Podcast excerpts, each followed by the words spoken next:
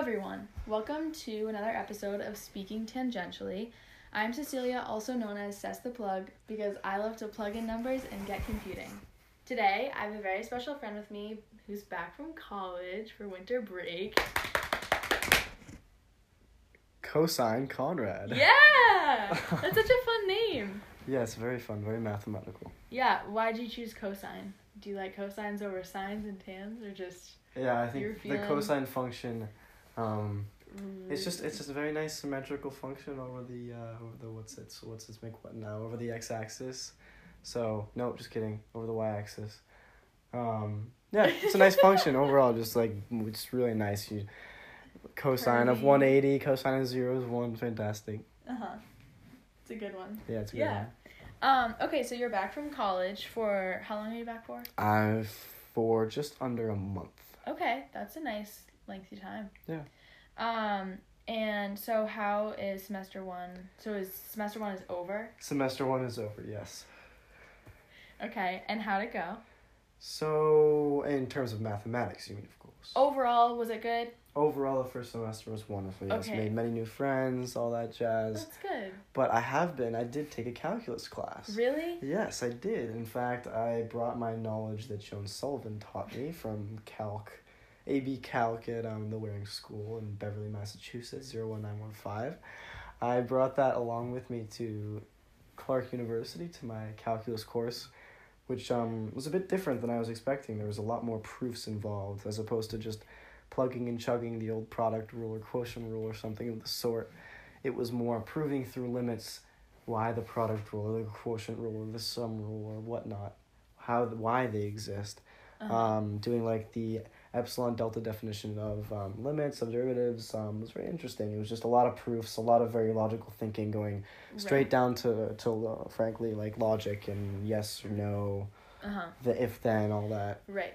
So, y- junior year, you took um calc, just calc 1, Yes, yes. At school, in calc high one, school. just calc one. just calc 1. Mm-hmm. And then senior year, Yeah. you took Calc 2, which was an AP class, because at the end, you took the AP. I did. Yes, I did. Yes. And um, then when you went into college, did you have to take a placement test for any math? Funny you ask. Yeah, I actually did have to take a placement test. Um, there were uh, sections above, so uh, calc regular calculus and honors calculus. Um, I was in the honors calculus section because I got a score of eighty percent, I think, or above on the math placement test, which was a bunch of algebra and pre-calc and calc and Oh, wow. and trig just to um, see where we were at. Uh huh. So some of my friends who had scored lower, they were in the regular calculus section. Regular calculus. So that's just like calculus. entry level.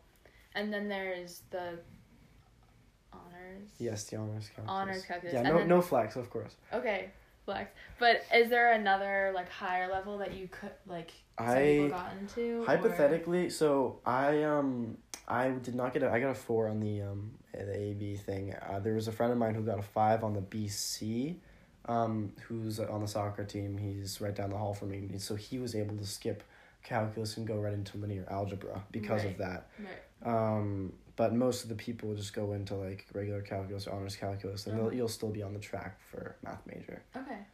Yeah. Cool. Yeah. Um, and so are you pursuing a math major or something else? Um, I'm considering a physics major. I do like the way that calculus integrates itself. Ha, no pun intended. Uh-huh. Into uh-huh. physics. Um, that's very nice. So I definitely gonna have to keep taking math courses that are co-requisites with my physics Right. courses. Um, I'm thinking about majoring in physics, maybe double majoring in physics and French. I love languages as well. That's Um, awesome. and languages can be actually, as Graham Rosby, who's an old Waring School teacher, once taught me, that languages are very mathematical yeah. in and of themselves. So perhaps that same sort of logical thinking That'd be really transcends both languages and Mm-hmm. mathematics courses.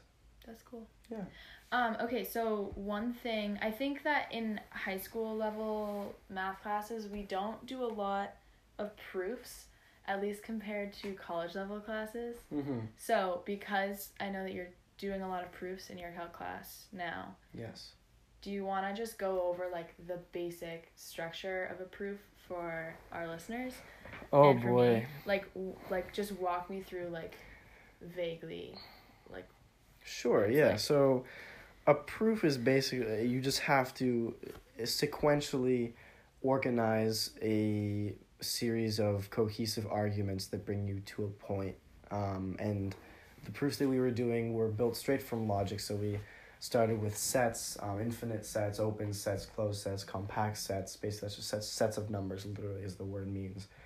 Um, and so to construct a proof, you sort of you can take something that you already know is definitely true, mm-hmm. and you say like, okay, so this is given this, you have to then prove, um, whatever x, um, and you use a series of steps to get there, and it has to all be completely logical arguments, um, all right, like I said, sequentially. It's very very tedious and can be quite annoying, but it's important to be able to know like the underpinning, the ideas. I mean, you can just like you can apply the product order, you can apply limits or derivatives or integrals in math, and you can you know just use the power rule whatnot. But it's important really to understand how that's all working within actual sets of numbers as opposed to just like right doing function operations. right Sorry. interesting Yes. um and then are there any highlights from that class that Um, yeah, Sure. so I have to say one highlight. I, I my professor was pretty good. Um, he was a really nice guy. He commuted every day from WPI. He was a visiting professor. oh wow Um, yeah, so it was nice to have a teacher who, I mean, WPI is Polytechnic Institute, so uh-huh he was very well versed in what he was doing. Uh-huh. Um, and it was definitely hard. I think the adjustment coming from Waring, going uh, where I could, you know, not to expose Waring, but not do too well on a math test, but I could, you know, make up for that in participation. You know, if I did poorly on a midterm, then that's kind of, you know, that is what it is, and that's reflected in my grade the way it is, and I can't change that. right So that was one thing that was definitely a bit different, but I I don't know I enjoyed it quite a bit overall. Um, I enjoyed that it was in a smaller classroom setting too. I think there was like only thirty kids, as opposed to what like would be like a 100, 200 person calculus seminar. right i was just gonna ask yeah how's the class setting different from high school? Because Uh, we, we we go or we went to a, a small high school that like classes are very small. And most college classes are going to be a lot larger than that. Um, so how does that compare? And what what's the professor situation like?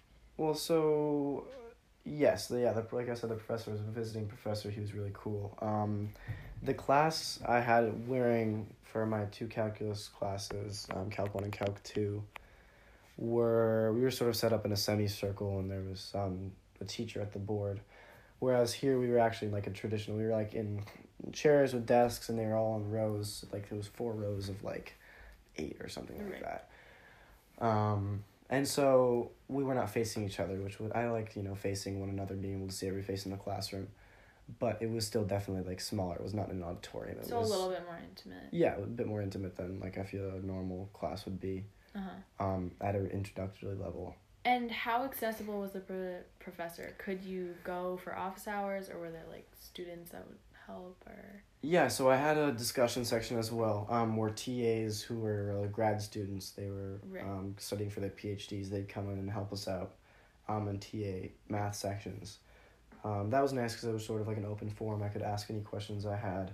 mm-hmm. Um, and then the teacher himself, even though he worked at WPI, he had um, sufficient office hours. He had, yeah, he had good. nice time during the week. He was really nice. He just sort of, sometimes if he responded to a question, it would kind of, he was just really enthusiastic, so it would lead him into something that wasn't actually the answer to the question. So sometimes it would take a, a few tries to get what you were looking for. But other than that, he was a really nice, supportive guy.